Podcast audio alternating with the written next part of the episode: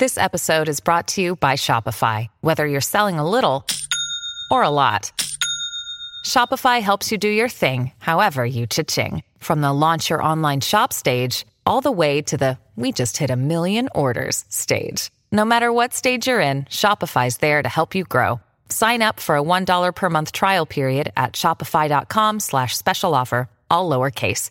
That's shopify.com slash special offer. The shores of Lake Superior in Michigan are home to glowing Yooperlite rocks, a natural phenomenon of syenite rocks rich with fluorescent sodalite minerals. These rocks glow under ultraviolet light, providing beautiful patterns inside and out. When they first found the rocks, they couldn't identify them as any existing type of rock. Although they've been mainly obtained from Lake Superior, their origin story takes them back millions of years. They formed from thick continental crustal areas of Canada. They then slowly followed the continental ice sheets, along with the glaciers, some thousands of years ago. Natural phenomena occur in many forms, and the only thing humankind has to do is admire their intrigue and beauty. Seeking the end of a rainbow has long been an opportunity to find a pot of hidden gold. This is an old tale that originates back to the time when Vikings buried their gold in Ireland. Philosophers and scholars had an understanding of how rainbows rationally formed even before then. Rainbows are an optical illusion, the result of refraction and reflection. This combo happens thanks to the spreading of white light through the water droplets at multiple angles, dispersing the white light into a continuous distribution of colors. Every rainbow you ever witness is a double one, though the second band isn't always visible, as more white light escapes being spread further apart. The light escapes upwards, as opposed to the primary bow, which is downwards. Some cultures believe the northern lights were created by a great firefox running across the skies. Others, that it was created by the plumes of great whales. Many northern cultures were sure it's a sign positive news was on the way. How it occurs is still intriguing, just in a more scientific way rather than mythical. Great solar storms caused by the sun 93 million miles away send waves of charged solar particles into space in all directions. When the Earth crosses paths with one of these waves, the magnetic field and the atmosphere respond. As the charged particles from the Sun strike atoms within Earth's atmosphere, electrons move to a higher energy state. Then, as they drop back to a lower energy form, they release light photons, creating the auroras on the north and south poles. Volcanoes are an exciting display of Mother Nature. They're formed when hot molten rock, ash, and gases escape from an opening on the Earth's surface. The molten rock and ash solidify as they cool, creating the volcano spout as it erupts further, pushing more ash into the sky. The naturally occurring phenomena from a volcano, with the combination of lightning, is a different spectacle altogether. When a volcano emits dense ash clouds close to the ground, it causes particles to rub together, creating static electricity, which results in lightning strikes above the volcano. As the ash clouds rise higher towards the stratosphere, jostling ice particles can create great bolts of lightning. This combination is similar to how a thundercloud produces lightning. Thunderstorms normally form in the late afternoon when the sun has heated the earth and atmosphere enough for the right environment. Warm, moist air rises into the cold air, causing condensation and sending cooled airdrops of water into the atmosphere, where it warms and rises again. A supercell thunderstorm is likely to further transform into a tornado. It happens as the warm air rises through the colder air, causing an updraft, and rotates with fast winds blowing in different directions. As more warm air is drawn and the rotation increases, cool air in the jet stream with strong winds in the atmosphere provides further energy to feed on. The moist air forms a funnel cloud that grows, descending to the ground and spawning a tornado. The USA has the most tornadoes in the world, around 1,200 per year. They're also some of the most destructive and far greater in size than anywhere else. They're especially bad in the so called Tornado Alley, with mid level dry air coming from the Rockies, along with cold air approaching from the northern half of the continent. The fallen civilization of Atlantis has been a popular myth, romanced by science fiction and other beliefs. Many locations have been theorized for its true location. One of its many supposed whereabouts has been the Blue Eye of the Sahara, or the Richat structure.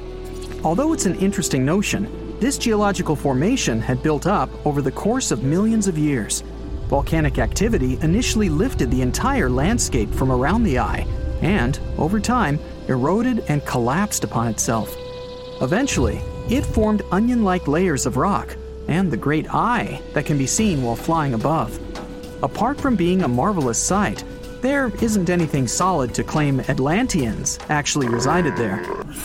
There are several locations around the world with pink lakes. This unique color is a product of the right amount of sunlight and heat in a body of water with large salt content. Only specific microbes can withstand such extreme conditions. They produce and collect carotenoids. The carotenoids are a class of plant chemicals found in cells of vegetation to help absorb sunlight. As the microbes help create the pink algae, brine shrimp feeding on the algae also turn pink, as do flamingos' feathers as they feed on the shrimp and algae. For decades, the mystery of sailing stones in the desert has had people stumped. Some rocks as heavy as a human would somehow move across the sand, leaving a long trail behind them. Yet, when observed, the rocks were completely motionless. It wasn't until advanced technology used to monitor their movements found that this wasn't some elaborate prank, and the stones didn't have a mind of their own. They found during winter that melting ice panels would allow the stones to move in all directions with the assistance of light winds. The rocks can travel up to 16 feet per minute.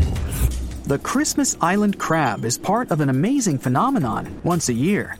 Their migration period is determined by the phase of the moon and the first rainfall between October and February, although the precise date can't be predicted. Once the crabs have been prompted, they leave their homes amongst the forest and migrate in massive hordes towards the sea. Numbering in millions, a sea of red crabs is observed as they make their journey across the island, creating roadblocks and making their way to the ocean.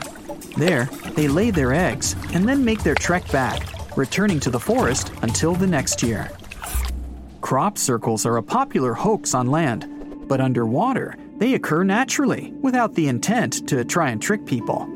Male pufferfish spend seven to nine continuous days laboriously making intricate patterns in fine sands, hoping for a female to approach and inspect their artwork. Unfortunately, the complicated patterns aren't maintained once the purpose is fulfilled. They soon fade away after being made, making their discoveries by humans rare. One could imagine the first diver's reaction as they came across these weird patterns. Deserts aren't the most likely of places for flowers to grow, but they share a similar rose that grows in each of them all around the world. The desert rose doesn't grow biologically, but is formed from crystal clusters made from gypsum or barite. These crystals form a circular series of flat plates that give the rock a similar shape to a rose petal. The texture and sizes can vary depending on which desert they're from and the type of sands that are in the surrounding environment. Bioluminescence, which is the production and emission of light by a living organism, is a phenomenon that many species on Earth share. Algae create an ethereal glow in the ocean during the night. These tiny marine organisms glow with the smooth movements of the waves, commonly noticed on the shores of beaches. The light is activated from movement. In massive groups, they appear like stars, twinkling in their millions. Animals that have the ability of illumination use it in different ways within their unique environments. Jellyfish floating ominously in the depths emit a glow as a warning towards would be predators. Tiny bacteria, only visible under a microscope, use their light as a form of communication. Deep sea fish, like the anglerfish, use a light at the end of their head as bait to mimic smaller fish and lure them towards them. Fireflies glow at night to attract potential mates, and click beetles emit an orange light upon being disturbed, using it as a defense mechanism.